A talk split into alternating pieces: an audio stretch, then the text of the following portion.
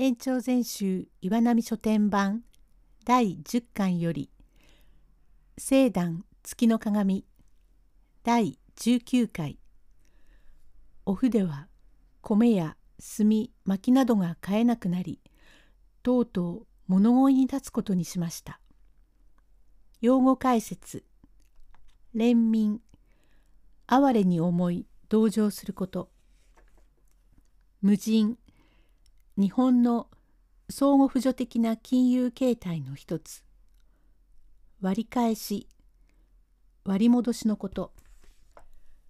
お筆はどうしたらよかろうといろいろ考えましたが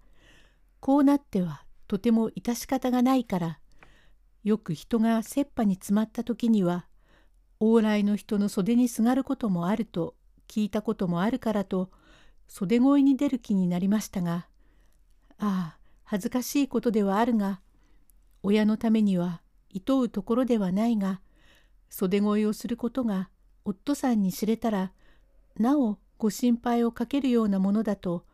いろいろに考えまして親父の寝ついた自分にそっと抜け出してすき上がしの柳番屋の脇のところに立っておりました。寒くなると人の行き来は少のうなります。酒臭き人の行き合う寒さかなという句がありますがたまたま通る人を見ても恵みを受けようと思うような人はさっぱり通りません。お筆は手ぬぐいをかぶって顔を隠し焼け穴だらけの前掛けに結びったまだらけの細帯を締めて肌着がないから震えて柳の陰に立っているとちょうどここを小田原提灯をつけて二人連れで通りかかったものがありますから「もしあなた」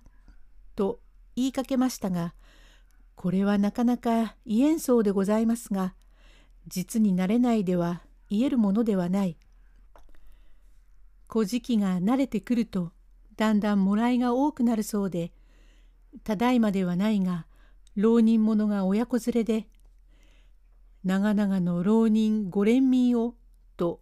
扇へ受けまして「ありがとう存じます」と扇を左の手に受けて一文もらうと右の手に取ってたもとへ入れるその間によほど手間が取れるから大をもらい損ないます少し慣れてくると「ありがとう存じます」とすぐに扇から手のひらへお足を取るようになる。もう一歩慣れたらどうなりますか？しかし小じきなどはあまり慣れないでもよいが「ありがとう存じます」と扇を持っている手のひらへ滑り込ませると申しますが慣れないことはしようのないものでなかなかその初めのうちは言えんものだが明日おまんまを食べることができないという限界でございますから一生懸命であります。ことに命を助けてくれた大恩のある夫さんにご心配をかけてはご病気にも障ることで何分にも他に何をいたそうと思っても手放すことができず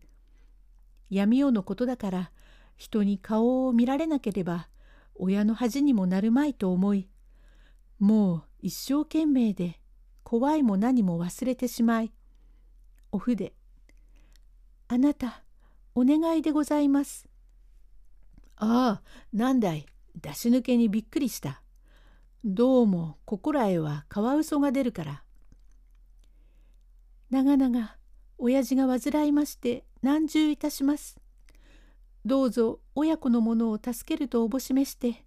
ご憐憫を願います。そんなら早くそう言えばよいのに。吉田さん、吉田さん。袖声だ。ちょっとごらん。と、小田原提灯のほかげで見ると、なかなかいい女だ。襦袢を着ないで、薄い合わせみたようなものを着て、どうも気の毒なことだのう。なるほど、これはいい。素敵だ。姉さん、夫さんはよほど悪いかえ。はい。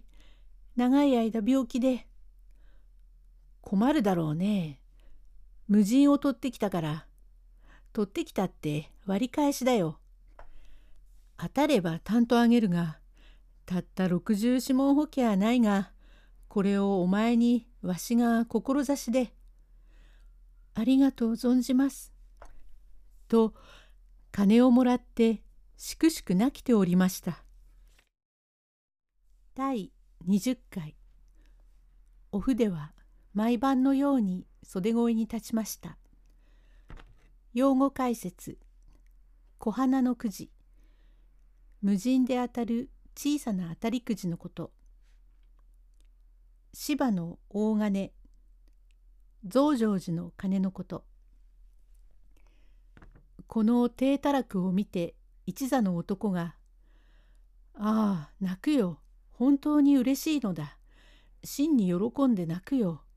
ニセ小じでないからおやり。お前は小花のくじが当たったからみんなおやりよ。何をぐずぐずしているのだ。一人の男が不祥不祥に出すを受け取りてさあこの人のだ。2種と200あげるよ。お筆。ありがとう存じます。ありがとう存じます。どうしても2種と200の方が礼が多い。だがね姉さんこの男のは小花が当たって余計のものですが私のはたった64文でも割り返しだからちょうど20両のうちに入っているものだから私の方は親切が深い。そう自分ばかりいい子になりたがらなくってもいいぜ。と銭を恵んでくれましたのは天の助けでそれからまた翌晩も出てこれが3日4日続くともういくらか様子を覚えましたから通りかかった人の袖にすがりまして「お願いでございます」と言うとその人はびっくりして「なんだいびっくりさせやがる」お筆親父が長々の病気で難重いたしますからどうぞお恵みを。ああ良い女だ良い子だね。500円あるから材木の影へ入らないか？などという悪いやつが中にはあります。お筆は驚いて「ごめん遊ばせ」と言って逃げ出しましたがだんだん寒くなるに従って人通りがなくなり12月の月に入ってヒューヒューという風が激しいから世にいると犬の吠えるばかり。往来は絶えて一人も通らんからもう仕方がない。私のようなものでも人様の言うことを聞けば500文でもやるとおっしゃるが身を売っても夫さんを助けたいけれども私がいなければ介抱をしてもなし。夫さんにおまんまを食べさせることもできないからといって身を売るわけにもゆかず身体極まりまして誰にも知れる気遣いないから思い切って身を汚してもお足をもらって夫さんに薬も飲ませ無まいものも食べさせてあげたいとかわいそうにわずか500か600銭のためにこの高校の美婦人が身を汚しても親を助けようという了見になりましたのは実に不幸の娘であります。9つも過ぎ芝の大金は八つ時でちらりちらりと雪の花が顔に当たるところへ向こうから白張の小田原提灯をつけてどっしりした黒羅車の羽織に黒ちりめんの総十郎頭巾に婚外機のパッチ尻はしょりこんたびにせったばき